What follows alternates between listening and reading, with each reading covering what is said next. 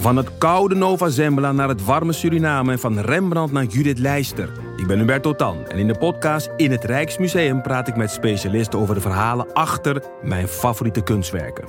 Nieuwsgierig? Beluister nu de nieuwe afleveringen. Kijk, de Jordaan. Daar ben ik geboren en getogen.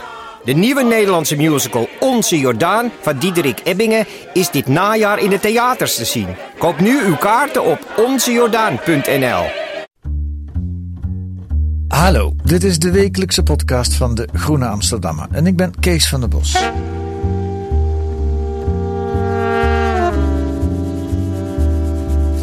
Op het moment dat u dit hoort, is Boris Johnson de nieuwe premier van Groot-Brittannië. Dat is zo goed als zeker, maar het is nu nog maandag, de dag voordat de Tories, de Engelse conservatieven, Johnson op het schild hijsen en hij de opvolger wordt van Theresa May. Een nieuw hoofdstuk in de Brexit-soap die nu al ruim twee jaar duurt. Joost de Vries, redacteur van De Groene Amsterdammer en romanschrijver, volgt Johnson al lang en schrijft daarover deze week in De Groene. Welkom Joost. Hoi. Hoe lang volg je Boris Johnson al? Nou, volgen is misschien niet het juiste woord. Het is gewoon zo iemand die ergens aan de zijkant van je netvlies zich al jarenlang bevindt en die je af en toe tegenkomt. En af en toe lees je eens een interview of je ziet hem eens ergens in een grappig tv-programma. Dus het is iemand die ik denk al een jaar of, ik denk wel echt vijftien ken. Gewoon als soort van, van grappig, excentriek Engels figuur.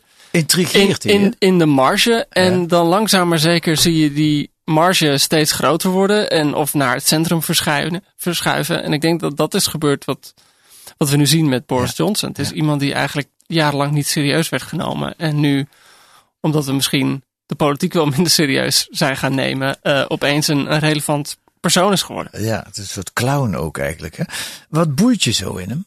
Nou, ja, boeien is... is O, ook Wat, niet het goede woord. Nou, het gekke is, hij kan best schrijven. Dat moet je hem nageven. Hij heeft een boek over Churchill geschreven. Dat is nogal een hagiografie, maar het is wel heel lekker geschreven. Ja. Um, wat dat... me aan hem boeit, eigenlijk boeit hij me niet zo heel erg. Het is een, een rasopportunist. Uh, maar waar mijn stuk deze week in De Groene meer over gaat, is... Ja, hij wordt door iedereen gezien als... als de meest flamboyante politicus, maar vooral de grappige politicus. Hij ja. wordt gezien echt als het, de belichaming van een bepaald soort humor die je bijna alleen in Engeland tegenkomt. Ja. En ik zat daar gewoon over door te denken. Wat, wat betekent die humor nou precies van hem? En wat zit er nou precies achter die grappen? En hoe werken die grappen van hem precies? Mm-hmm. En wat, waar leidt dat toe? Nou ja, de grappige is, ik, ik, ik kende hem zo jaren vooral van Have I Got News For You. Dat, dat bekende, uh, inmiddels ongeveer gecanoniseerde B B C-programma waar ze elke week... Uh, Een groepje komieken, maar ook wel met schrijvers en politici en journalisten. Eigenlijk de, het nieuws van die week in de zeik nemen. Ja, een beetje te vergelijken met het, uh, het ja, programma Dit Was Het Nieuws. Dit was, ja, dit was het nieuws is de Nederlandse ja, equivalente ja, van ja, inderdaad. Ja, ja. En ik moest heel erg lachen om zijn grappen in de tijd. Uh, een grap stond me heel erg bij. Um, toen was Labour nog, dus dan heb je het echt al tien jaar geleden, was Labour nog uh, de regeringspartij. En dat was een of ander corruptieschandaal. En toen vroeg een van de panelleden, Ian Hislop, die vroeg aan Boris Johnson... Nou, Boris, uh, als jullie de macht hebben, wat, uh, wat gaan jullie doen met corruptie? Waarop hij zei, well, we promise to be less corrupt. Dus hij zegt niet, we, we zijn niet corrupt. Nee, hij zegt, we are less corrupt. Ja. En daar moest ik toen de tijd hard om lachen. En, en nu is het nog steeds een grappige grap. Ja. Maar het punt is van humor, denk ik, dat humor... Uh, nou, Harry Mulisch schreef er al over in uh, het ironisch van de ironie. Dat... Iets is grappig of iets is ironisch en dan kan je erom lachen. Maar als iemand altijd dezelfde grap maakt, is het geen grap meer. Dan is dat gewoon hoe je naar de wereld kijkt. Ja. En dat is denk ik wat mij opviel bij Boris Johnson. Dus iemand die al decennia lang grappen maakt over politici als uh, corrupt en, en ijdel en inadequaat. En eigenlijk het hele idee van dat je de politiek in zou kunnen gaan om iets goeds te betekenen voor je land, maakt hij eigenlijk al decennia belachelijk. Ja. En dat was eigenlijk voor mij uh, wat me opviel en wat me wel interesseerde. Van, goh, wat is eigenlijk dan het cumulatieve effect van die grappen? Waar, waar, wat betekenen die grappen precies? Ja, en waar leidt dat toe? Nou, ik denk dus dat, dat Boris Johnson een politicus is die al jarenlang de lat voor politici, maar voor, voor zichzelf ook, zo laag mogelijk legt. Dus iemand die een, een, een typetje speelt. En dat typetje is het typetje van de inadequate, onhandige... Uh, ijdele, maar toch grappige politicus. Die nauwelijks uit... Die je eigenlijk, ja, die niet uit zijn woorden komt, maar die ja. je niet helemaal serieus kunt nemen en die ja. je ook niet niks hoeft aan te rekenen. Nee. Je gaat hem niet door verantwoordelijkheid noemen. Want ja, het is gewoon een soort van onhandig kind. Ja. En ik kwam wel een mooi citaat tegen van uh, Michael Gove. Uh, soms soms zijn, zijn concurrent en op andere momenten zijn, zijn, zijn goede collega. Van de Tories ook. Ja, van de Tories ja. ook. En, en Michael Gove die zei... Boris Johnson, kijk je naar Boris Johnson, dan is het een beetje alsof je kijkt naar een kind in een schooltoneelstuk die zijn tekst vergeet. En je, zit, je zit in het publiek en je, je zit echt met hem te hopen van... oh god, ik hoop dat hij zijn tekst niet vergeet. Ik hoop ja. dat hij het einde van de zin haalt. Ik hoop dat het goed gaat. En als het al gelukt is, dan ben je helemaal opgelucht. En dat is een beetje het typetje dat, dat, dat Johnson speelt. Dat, je, dat hij zichzelf zo inadequaat presenteert dat je bijna een soort van medelijden met hem krijgt. Ja. Nou, laten we de grappige Boris Johnson even horen. Uh, dit, dit is wel een uh, geslaagde grap. In die zin, hij komt uit zijn woorden. Uh, dit is in tweeduizend acht. Jij citeert dat ook in het stuk. In het eind van de Olympische Spelen in Beijing. En dan de volgende Olympische Spelen vier jaar later, tweeduizend twaalf, zijn in Londen. En Boris Johnson uh, heet ze alvast welkom op de Boris Johnson manier.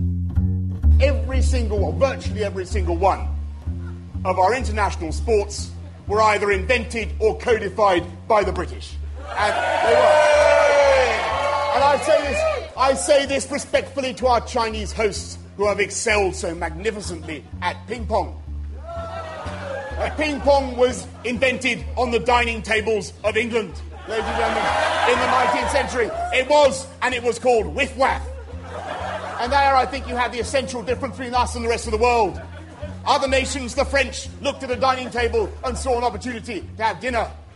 We looked at a dining table and saw an opportunity to play whiff-waff. And that is why, that is why London is the sporting capital of the world. And I say to the Chinese, and I say to the world, ping-pong is coming home. En terwijl hij dit zegt, zie je ook wat officials achter hem staan die een beetje zo van, mijn god, wat zegt hij nu allemaal weer met zo'n gezicht uh, ja, kijken. Ja. Uh, maar dit is uh, Boris Johnson, die gaat geen mooi praatje houden over de Olympische Spelen. Wij gaan het vond ik ook goed doen en leuk gedaan jullie in Beijing. Nee, die, die maakt gewoon een cabaret. Ja. En, en, en heeft de lachers op zijn hand. En daarmee de sympathie. Ja, van iedereen. Van iedereen. Ja, nee, in ja. dit geval uh, hoef je het denk ik niet heel erg aan te rekenen. Ik bedoel, dit, dit was gewoon een, een licht moment. De afsluiting van de Olympische ja. Spelen in uh, ja. tweeduizend acht. Ja. Ja. ja. Nou, wordt er van Johnson gezegd dat er één politicus is die hem uh, ten val kan brengen. En dat is Boris Johnson zelf. Omdat hij ook, uh, behalve dit soort grappen, ook in echte schandalen uh, terechtkomt. Um, Daar was vier weken geleden was er zo'n schandaal met een uh, vechtpartij of een ruzie in elk geval met zijn vriendin. Uh, op de dag dat de leiderschapsverkiezingen van de conservatieve partij duidelijk hadden gemaakt dat hij en Jeremy Hunt overgebleven waren. En tussen die twee gaat het nu. En toen gebeurde er op een vrijdagavond dit.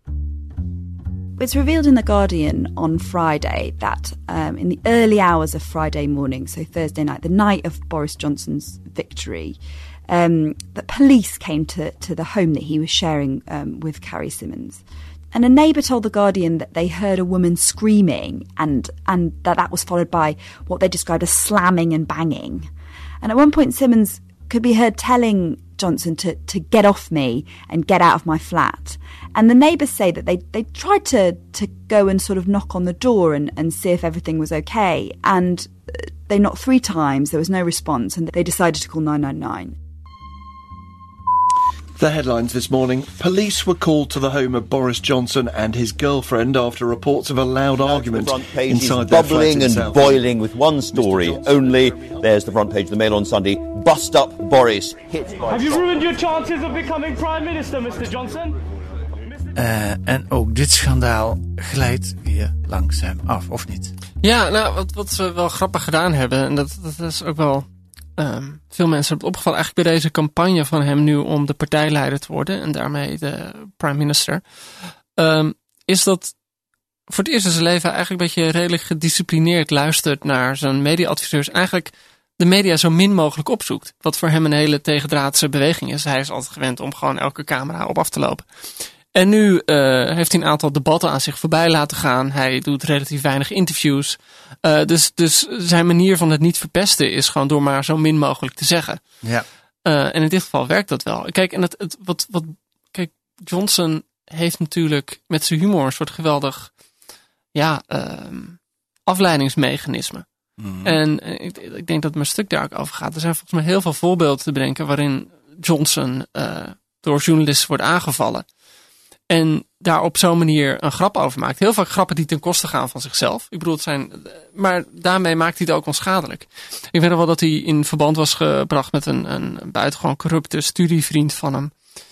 En uh, hij die studievriend had geholpen. En die, die studievriend wilde zelfs een, een, een kritische journalist in elkaar slaan. En toen werd hij door B B C, uh, door volgens mij uh, Newsnight of uh, Jeremy Paxman, geloof ik, werd hij geïnterviewd. En werd hij behoorlijk aangevallen. En het was echt duidelijk dat hij er niet onderuit kon. Ze konden de opname van het gesprek laten horen. Ja, ja met nee, die vrienden, dat, dat, dat is het, ja. En toen uh, vervolgens um, maakte hij de grap, of uh, een beetje aan het einde van het gesprek. Nou, je kent Jeremy Paxman, Max Paxman waarschijnlijk. Het is echt gewoon, het was jarenlang, was dat echt de haai van de Britse journalistiek. Hm. En toen uiteindelijk, ja, werd Johnson helemaal in klem geluld en in een hoek gezet. En toen maakte hij zo'n grap, zei hij van ja, ach ja. Uh, nee hoor, ik vind het niet erg dat je dit doet, uh, Jeremy zei. Ik bedoel, als je als B B C niet eens meer, uh, B B C-journalist, niet eens meer een uh, vervelende Tory-politicus helemaal af kan maken, waar komt de wereld dan aan? Toen moest iedereen weer lachen. En ja. maakte hij eigenlijk een soort van uh, uh, ja, schandaal, maakte hij onschadelijk door een grapje ten koste van zichzelf te maken, maar eigenlijk ook ten koste van uh, Jeremy Paxman. Ja. Maar toch, daar wil ik dieper op ingaan. Want, want, want hoe kan het dat de ene politicus die zou eh, ervoor op zijn donder krijgen en die zou ervoor afgestraft worden? Kijk, eh, Boris Johnson is ontslagen bij de Times aan het begin van zijn, van zijn journalistieke carrière, omdat hij een citaat van iemand uit zijn duim had gezogen. Ja. Hij is bij eh, de Telegraph gaan werken, eh, begin jaren negentig, eind jaren tachtig is hij er begonnen. En iedereen weet dat hij berichten geschreven heeft over de Europese Unie, toen nog de uh, Europese Economische Gemeenschap geheten. Ja, verzonnen. Verzonnen. Ja. Over, over de condooms die allemaal dezelfde grootte zouden moeten hebben in Europa. Ja. Noem maar op. Um, dus een, het is gewoon een leugenaar. En ja. het is iemand die, die uh, toelaat dat uh, een andere journalist, zij het niet te hard, in elkaar geslagen wordt. Hoe kan het dat mensen dat niet serieus nemen? Nou, ik moet denken aan een cartoon die een tijdje, een tijdje terug in de New Yorker stond. Uh, dan zie je een, een veld met schapen. En midden in dat veld staat zo'n billboard van een politicus. En de politicus is een wolf. En die heeft dan de slogan, I'm going to eat you. En dan zegt het ene schaap tegen het andere schaap van, nou ja, hij is tenminste eerlijk. en uh, ik denk dat, dat in Engeland er uh, meer en meer, en misschien niet in Engeland, maar op, op heel veel andere plekken ook, er steeds meer, en daar heeft Johnson met al zijn grappen over uh, dat alle politici uh, ijdel zijn en corrupt en uh, vriendjespolitiek en inadequaat en uh, hypocriet. En nou, ga zo maar door. Heeft hij daar denk ik aan bijgedragen dat er een beeld is dat een heel groot deel van het publiek politici bijvoorbeeld niet vertrouwt. Ja. En bijvoorbeeld ze ijdel en dom en onhandig vindt. Ja. En dat is precies het typetje dat, dat Johnson speelt. En elke politicus probeert te laten zien dat hij wel nobel is en, en eerlijk en recht door zee en rechtschapen. En Johnson probeert eigenlijk het tegendeel te laten zien. Dus eigenlijk uh, lijkt hij authentiek, omdat hij zich, zich voegt naar een, een naargeestig beeld. Ja. Ja, dus het zegt dan, denk ik, eigenlijk niet zozeer veel over Boris Johnson dat we het pikken, maar het zegt meer over onze tijd. Totaal, ja. ja. Ik denk meer dat, dat hij uh, een heel slimme rol speelt over hoe er over politie wordt gedacht, dan ja. dat hij uh, zelf nou echt een, een uniek figuur is. Ja. En eigenlijk dat, dat typetje wat hij speelt, ja, dat typetje van de corrupte politicus, dat is niet een ander typetje dan zeg maar de domme Belg of de vervelende schoonmoeder of, of noem maar op. Ja. Het is gewoon een stereotype en hij voegt zich daarnaar. Maar het gevaarlijke van deze tijd, denk ik dan, is dat wij dit soort politici op het schild hijsen. Ja, dat, dat uh, kun je wel zeggen, ja. Ik bedoel, dit is iemand die uh, uh, het geschopt heeft tot burgemeester van Londen. Nou, het goede, het goede wat je daarover kunt zeggen is dat er eigenlijk tijdens zijn uh, burgemeesterschap weinig echt mis is gegaan. Nou, dat is op zich zegt dat ook al heel ja, veel. Ja, dat zegt hè? ook heel veel. Ik bedoel, dus ook, hij, heeft, hij heeft in tegenstelling tot zijn voorgangers heeft hij niet echt uh, grote uh, dingen veranderd. Hij heeft niet heel veel nagelaten. Toen hij minister was van... Uh, hij is, Hele, of een jaar, ik denk twee jaar, anderhalf jaar, is hij um, minister van Buitenlandse Zaken geweest onder Theresa May. Ja, ja. Dat, toen zijn er een hoop relletjes geweest. Meer op basis van dingen die hij in het verleden had gehad. Want dat ja. is natuurlijk een beetje een probleem. Al ben je een soort columnist dat, dat elk land wel een keer beledigd heeft. En volgens moet je als uh, minister naar de landen toe. Ja, dan, dan raken die columns worden weer opgehaald. Dus dat was onhandig. Maar voor de rest heeft hij ook niet heel veel betekend daar. Ja. Dus eigenlijk is hij als... als um, uitvoerende kracht heeft hij echt niets laten zien. Nee. Dus het idee dat hij nu uh, in ten Downing Street zit en uh, de Brexit moet gaan regelen en um, allerlei andere dingen moet gaan regelen. Ja, ik zie het gewoon niet gebeuren. Ik zie er een hoop leuke schandaaltjes en ik zie een hoop grappige opmerkingen. En ik, ik kan me voorstellen dat heel veel politiek journalisten dit heerlijke, moment, heerlijke tijden vinden. Want je kan elke dag kan je zes nieuwe commentaar bedenken. Maar ik denk dat er uiteindelijk gewoon heel weinig gaat gebeuren. Sonja Purnell, zijn medewerkster in Brussel in het begin van de jaren negentig, heeft nogal een vernietigende uh, biografie over hem geschreven. En het blonde beest. Het blonde beest, oh ja, zo heet hij. Zo heet ja. hij, ja, de blond beest. En de, zij zegt iets, en dat vond ik wel heel, heel mooi geformuleerd, maar tegelijkertijd zit me dat enorm aan het denken, dat Johnson niet zozeer authentiek is, maar op een briljante manier authentiek kan spelen. Nou, kijk, het, grap, het grappige is, dat met Trump is het er ook wel eens over gegaan. Trump is natuurlijk iemand die gewoon recht in je gezicht liegt. Um, maar de vraag is, weet hij dat hij liegt? Ik bedoel, je hebt de, de kunst van, van elke goede uh, verkoper is dat je zelf helemaal gelooft in wat je verkoopt. Ja. En je hoeft er niet de hele dag in te geloven. Maar alleen dat moment dat ik tegenover jou zit en jou deze stofzuiger probeert te verkopen. En Kees, het is echt de beste stofzuiger die er is. Ja. En dat, ik, ik kan weten dat het niet waar is. Maar op het moment dat ik daar zit en dat vertel, geloof ik het. En ik denk dat, dat Johnson van zichzelf een typetje heeft gemaakt. Maar ik denk ook dat hij in dat typetje is gaan geloven. Ja. En um, ik, ik denk ook niet, ik, en op een bepaalde manier ook zo opgesloten is in dat typetje, dat hij ook niet meer op een andere manier over zichzelf kan nadenken als dat typetje. Hm. En wat drijft hem? Waarom doet hij het allemaal echt? Dan... Ja, dat is een fascinerende vraag, denk ik. Uh, waar ik ook niet helemaal uit ben. Het, het gekke is, het, het makkelijke antwoord dat je zou kunnen zeggen is politiek opportunisme. Het is niet iemand die... Tomeloze ambitie. Tomeloze ambitie. Het, het is niet iemand die... Um, zijn hele leven al een soort van politieke koers vaart. Dus iemand die heel vaak van standpunt is veranderd. Uh, wat heel frappant is, dus dat hij in tweeduizend zestien zich kandidaat stelde. Eigenlijk al om premier te worden, partijleider te worden. Toen David Cameron af uh, trad. Vlak en na toen, de Brexit uh, Ja, dat, dat was echt de dagen na de Brexit. Ja, en dat, dat is een toen, heel gek moment. Heel gek moment, ja. ja. En ook een heel fascinerend moment. Een ja. moment dat denk ik heel veel over hem zegt ook. Want hij stond als een, als een bedremmelde kleuter stond hij uh, daar in beeld. De, Brexit, uh, de Engelsen hadden voor de Brexit gestemd. Iedereen verwachtte, nu pakt hij door. Want dat, dat heeft hij ja. voor elkaar gekregen. En hij schrok er zelf van, leek het. Ja, het, het, er gebeurde iets heel vreemds. Er was uh, David Cameron stapte op. Wat gek genoeg niemand verwacht had. Toch heel raar als je erover nadenkt. Aangezien Cameron zo pro-Remain uh, was geweest. Ja. Dus ja, hij kan niet geloofwaardig onderhandelen. Uh, volgens moesten de, de Brexiteers moesten uh, als een gek een nieuwe uh, leider naar voren schuiven. Nou, Boris Johnson was het bekendst. Uh, was het, die, die hele campagne werd door hem getrokken voor een groot deel. Hij was het gezicht ervan. Hij was ja. eindeloos ambitieus. Dus iedereen ging ervan uit, hij ging het doen. En, en dat, dat vind ik een typisch moment dat uh, de Brexit was op de, de stemming was op donderdagavond. Uh, op vrijdagochtend trad uh, uh, Cameron. Cameron af. En op zaterdag ging elke politicus in Londen ging bij elkaar komen klitten en samenspannen van hoe gaan we dit aanpakken. En Boris Johnson ging cricketen. Die ging de stad uit, die ging naar zijn goede vriend, uh, graaf Spencer. Had hij al afgesproken. Had hij al afgesproken, ja. Hè? Ja. Je kan een afspraak niet afzeggen uh, als het om cricket, cricket gaat. Ja. En daar is toen, dat is dan weer later uitgelekt, um, daar was een lunch en er zaten een hoop mensen aan tafel. En hij, een, een vrouw die daar aan tafel zat, sprak, vertelde dat later, dat Boris Johnson aan tafel zei van jongens, wat moet ik? Moeten we eigenlijk wel weg uit de E U? Ja. En moet ik wel premier worden? Is het, kan ik, is dat wel een goed idee? Ja. En dit is dus een man die al die tijd die eindeloze ambitie had voor zichzelf. En uh, die, die, die Brexit promoten. En op het moment dat het gebeurd was, twijfelde hij dus al. Waarom? Waarom twijfelde hij dan? Nou, omdat hij er nooit in geloofd had. Ik denk, maar ik denk, of misschien was hij wel, ik geloof wel dat hij tegen de E U was en Brussel vreselijk vond. Maar het idee was natuurlijk ook volgens mij dat heel veel... Um, conservatieve politici dachten zo'n vaart zal het niet lopen.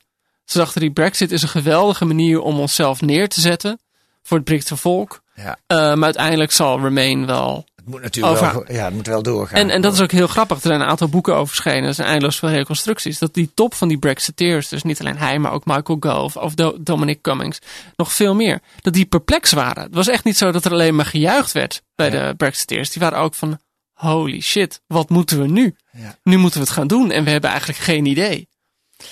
Maar goed, nu ruim twee jaar later pakt hij toch door. Ja, nu, dus toen op dat moment durfde hij niet. Nee. Hè? Toen heeft hij uiteindelijk heeft zich toch teruggetrokken. Uh, en ja, nu is er... Kijk, die, die politiek van Engeland is natuurlijk zo...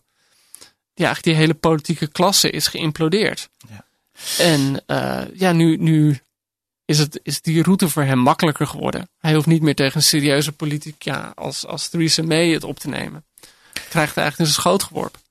Tot slot wil ik nog één Johnson-truc, zou ik het willen noemen, eh, laten horen. Ook omdat die eh, ook in ons land eh, veelvuldig gebruikt wordt. Hij gebruikt heel expliciete taal over homo's, ja. eh, over vrouwen in boerka's. Dat is ook al eindeloos geciteerd. De, die heeft hij vergeleken met brievenbussen. Nou, dat is niet echt meteen een gangbaar citaat voor een, een leidende politicus. Eh, maar wat zegt Boris Johnson daar zelf over als hij daarover aangesproken wordt? And if sometimes in the course of trying to get across what I genuinely think, I, I use phrases and language that have caused offence. Of course, I'm sorry for the offence that I have caused, but I will continue to speak as directly as I can, because I, that is what I think the British public ought to hear. En dat heb ik de afgelopen jaren in Nederland ook vaak gehoord van Pim Fortuyn, uh, de, van Wilders. Je moet het mogen zeggen. Je moet het durven zeggen. Nou ja, en nogmaals, uh, kijk, hij maakt een... een, een Een redelijk islamofobe opmerking. Maar ja. dat doet hij in de vorm van een grap. Ja. En op het moment dat je het in de vorm van een grap doet, door vrouwen met een uh, niqab um, of een burka, uh, brievenbussen, toen mijn letterboxes, kan je altijd zeggen, ja, maar het is een geintje. En ja. dat is natuurlijk iets wat je in Nederland ook de hele tijd hoort. Als Geert Wilders weer eens iets vreselijks zegt, of Thierry Baudet. Het is altijd de mogelijkheid dat je zegt, ja, maar he, je, je moet wel een geintje kunnen maken. Ja. En, en zolang je maar iets in de vorm van een geintje doet, kun je ongeveer de meest vreselijke dingen zeggen. Zonder echt als racist of homofoob of uh, weet ik wat te worden weggezegd. Omdat je je kunt verstoppen achter je humor. En, en, ja, ja, goed. En dat is denk ik zo interessant. Ik bedoel, het is altijd heel flauw als iemand een grap maakt om dan die grap te gaan uitleggen. Dat lijkt dat heel flauw. Maar tegelijkertijd als je dat doet, dan zie je dat er dus achter die grappen gewoon een heel wereldbeeld zit. Boris Johnson. Nou, eigenlijk Joost de Vries. Dankjewel ja, voor deze tuurlijk. toelichting. Lees het deze week in De Groene. In De Groene deze week nog meer. Arthur Eaton buigt zich over de vraag waarom we op narcistische leiders vallen. Nou, Boris Johnson past daar ook wel in. Koen van de Ven schrijft over investeerder Marcel Boekhoorn, die een bedrijf overnam dat in handen van de maffia bleek te zijn. En Carlijn Kuipers legt bloot hoe achtereenvolgende kabinetten de milieueffectrapportage de nek om hebben gedraaid. En volgende week zit hier Floor Milikowski over de woningmarkt in Amsterdam. Dat was hier weer de Groene Podcast van deze week. Deze week werd die gemaakt door Brecht Rusje en Kees van den Bosch. En de muziek is A Tune for N van Paul van Kemenaar.